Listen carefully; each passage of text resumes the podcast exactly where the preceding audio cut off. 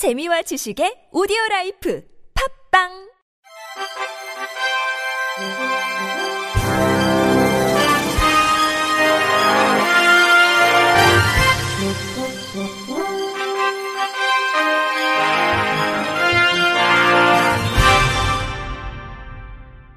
청취자 여러분 안녕하십니까? 6월 21일 화요일 KBS 뉴스입니다.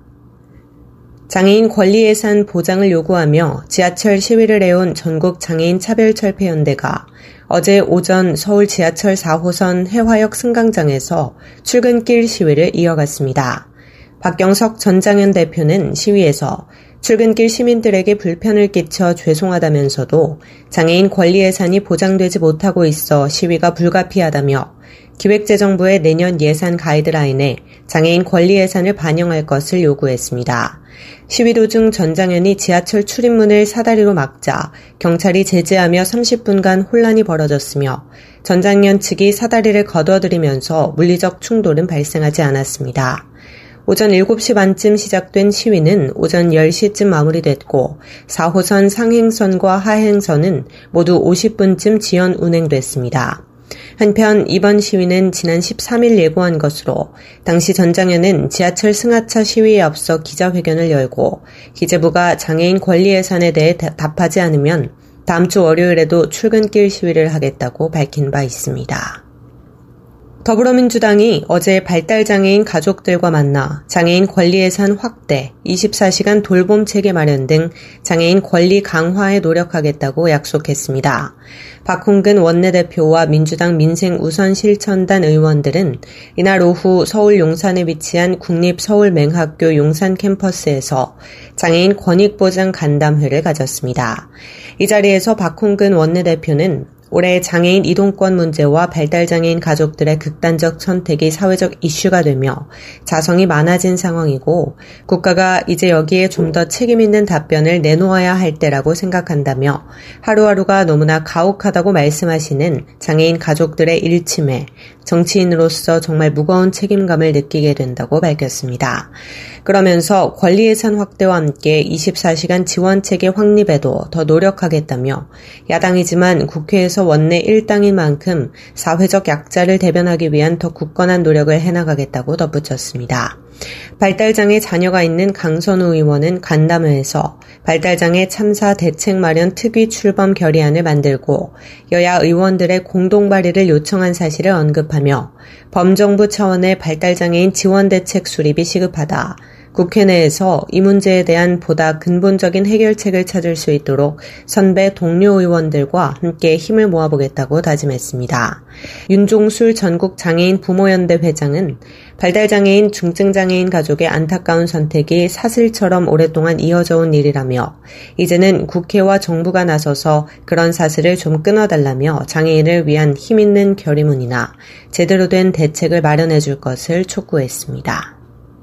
발달장애인의 종신보험 가입을 거절한 보험회사가 국가인권위원회의 권고를 수용해 보험 가입 시 장애를 이유로 한 차별이 발생하지 않도록 대책을 마련하기로 했습니다.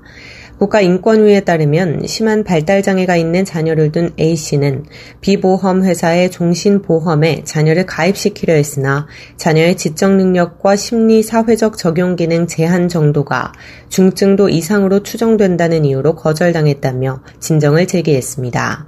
인권위는 비보험회사 대표이사에게 A씨가 가입하려고 했던 보험에 대해 의학적, 과학적 근거 또는 통계 자료 등을 기초로 심사 절차를 진행하고 진정인에게 인수 가능한 보장 내용으로 설계된 보험 조건을 제시하는 등 인수 절차를 다시 진행하라고 권고했습니다.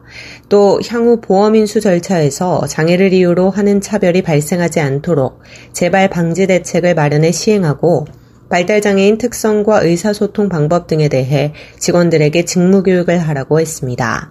비보험회사 측은 A씨의 의사 표시에 따라 신속한 보장 설계 및 상품 안내가 이루어질 수 있도록 조치할 계획이고 장애인 금융소비자 보호 업무 매뉴얼을 마련해 직원들에게 관련 교육을 진행할 예정이라고 회신했습니다.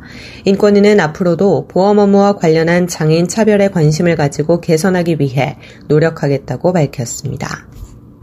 시각장애인 신재혁 씨가 어제 빛된 소리 글로벌 예술협회 주최로 서울 강서 구민회관에서 열린 제7회 이음가요제에서 대상을 수상했습니다. 이번 대회는 4월 말부터 접수를 받아 3대1의 높은 경쟁률을 기록한 가운데 본선 무대에 14팀이 진출해 실력을 겨뤘습니다. 대상은 모든 날 모든 순간을 부른 신재혁 씨가 차지했으며 금상은 창작곡 빛나고 아름답게를 부른 이지원 씨에게 돌아갔습니다. 대상을 수상한 신재혁 씨는 앞으로 한국장애인 국제예술단의 정단원으로 활동하게 되며 일정 기간 트레이닝을 받은 후 정식으로 가수로 데뷔하게 됩니다. 빛된 소리 글로벌 예술협회 배은주 이사장은 가수로서의 실력은 있으나 지원 프로그램이 없어 음악인으로 성장하지 못하는 장애인 대중예술인들에게 꿈을 실현할 수 있는 역할을 이음가요제를 통해 할 수 있어 감사하며 앞으로는 전국 단위의 가요제로 발전시켜 더 많은 장애 예술인들을 발굴하는데 앞장서야겠다는 생각을 하게 된다고 말했습니다. 제주도 발달장애 국제 심포지엄이 다음 달 20일과 21일 이틀간 제주 한라대학교 컨벤션 센터에서 개최됩니다. 이번 심포지엄은 발달장애인이 자립해 안정적인 독립생활을 영위하기 위한 방안과 코로나19 팬데믹과 같은 위기 상황에서의 지원 방안을 모색하기 위해 마련됐습니다. 심포지엄 주제는 뉴노멀 시대 발달장애인 자립 지원을 위한 새로운 길을 묻다이며 발달장애 당사자, 가족, 관련 종사자 등 400여 명을 대상으로 대면과 비대면으로 진행할 예정입니다. 미국 일리노이주 발달장애인 지원기관인 레이그램의 킴 졸러 회장과 호주 커틴 대학교 에롤 콕스 교수, 인하대학교 의과대학 임종한 학장, 시청자 미디어재단 현경림 부장, 광주대학교 정희경 교수, 한국장애인개발원 서혜정 팀장, 제주시 장애인 전환서비스 지원센터 강경균 센터장이 발달장애인 자립과 통합 돌봄 방안에 대해 발표할 예정입니다.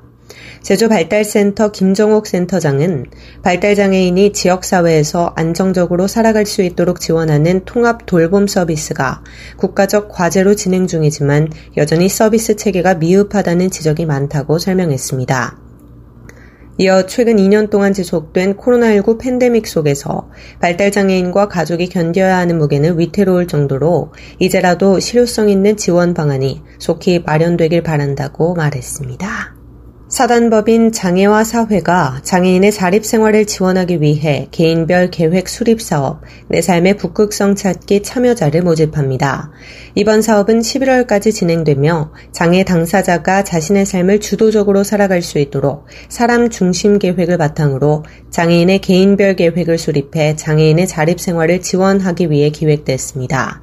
구체적으로 장애 당사자의 가족, 친구, 동료 등 사람들과 함께 모여서 당사자의 더 나은 미래를 그려보고 당사자에게 필요한 지원을 계획하는 활동을 하게 됩니다. 장애 당사자가 자신이 살고 싶은 삶을 위해 어떤 지원이 필요한지 스스로 발견할 수 있도록 지원하는 것이 핵심입니다. 모집 인원은 5명이며 신청은 오는 30일까지 개별 상담을 통해 진행됩니다. 경남 양산시는 장애와 육아, 가사 3중고로 힘든 여성장애인 가정에 무료 정리수납 서비스를 제공합니다. 지원 내용은 정리수납 전문가가 가정에 방문해 정리수납과 수납교육을 실시합니다.